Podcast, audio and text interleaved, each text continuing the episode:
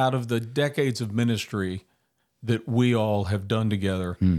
we all would say this has been a unique point where people are saying like I'm done.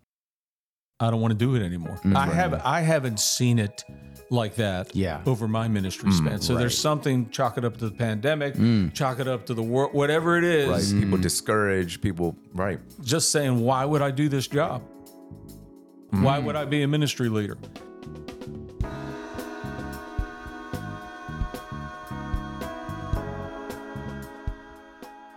Welcome to Till We Feast, where three pastor friends leading three cross cultural congregations in Washington, D.C.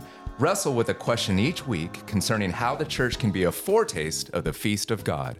I'm Duke Kwon, one of the hosts of this podcast, and I'm joined in the studio by Pastor Russ Whitfield and Pastor Glenn Hoberg. How you guys doing? Here we are. During the pandemic, we started having a weekly phone call where we bring ministry challenges, personal challenges, questions that we're wrestling through, and we have benefited from one another's wisdom and counsel Yes. and guidance. And we thought we were onto something. Right, because I think we share a lot, but we're also able to bring in different perspectives, different life experiences, hmm. different ages, Yes. different cultural mm-hmm. backgrounds. Right. All three of us are really different people.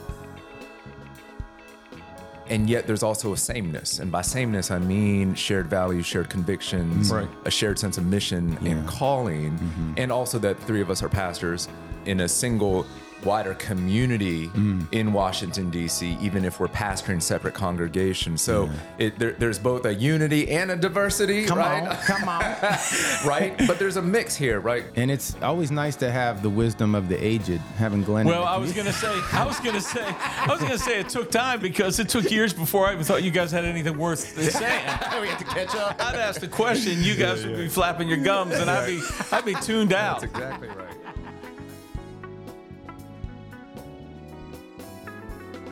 I think part of what we're trying to do here is just simply get people to listen in on a kind of conversation I think we'd want to have anyway, Yes. right? We just enjoy the time that we have together. Mm. We benefit even for the sake of ourselves, right? We're really Yes. like legit, authentically walking away, mm. filled up, encouraged, mm. and more wise because of our time together. Mm. So we ain't faking it, Yeah. right? We ain't just doing it for the audience, we're doing it for ourselves as well. And we're just inviting people into that circle, into not just our words, but our relationships. And I think that's pretty cool that we have a chance to do that with this podcast. That's right.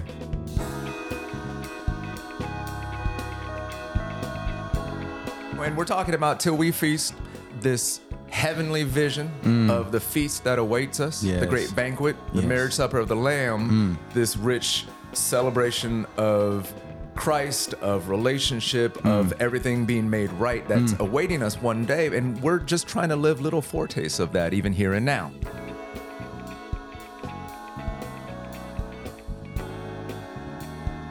People out there are tired. People hmm. right here, in here, in this room, Right. we're tired, right? We here. need hope. Yes. We need energy. We need strength. We need encouragement as we continue this pilgrimage. Let's just say, you know, you have some members. They come to you and express concern because they notice some trends of people moving on from your church. And then all of a sudden it turns into a panic. And now you feel like you have to stand up some immediate responses to that to show them the church is good. Don't worry about it. Don't be afraid. Like, Right. don't you leave, right? Right. Right.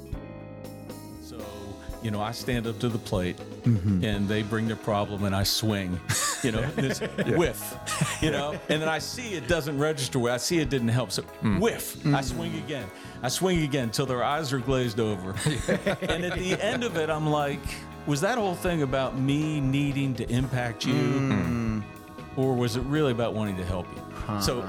That's what I wrestle with, especially with every fall because it's the kickoff of the ministry. Yeah. And you're like, we gonna make a big impact this year? As a church planter, I think I struggled with that gap mm-hmm. between the vision and the reality. Mm. Right? When you're like, you have this, especially in those early days, as you all know, Yeah. you have this soaring thing. This is what we're gonna do in this mm. city and in this mm-hmm. neighborhood, and this is how people are gonna respond. And then one day you wake up and you look around, you're like, well, we're not exactly what we dreamed mm. Or prayed for. this is this kind of stuff that we struggle with. And so Yeah. we thought, why don't we just open this up and, Or, or bottle it up and, and- right and, bring it out, right? and share it with other people. Share it with other people. And maybe Yeah. if one of the best benefits of people listening to this is people walking away with, okay, I'm not losing my mind. Yeah. This is something that There is you go. universal in ministry experience because once you go through seminary or once you go through your initial training period, a lot of times it feels like, well, good luck. You're Yeah. on your own. And sure. you may or may not have some good relationships and connections, but Yeah. this, we hope will be a service to other people who are grinding it out in ministry so they can continue to press on in the mission that they have in their place.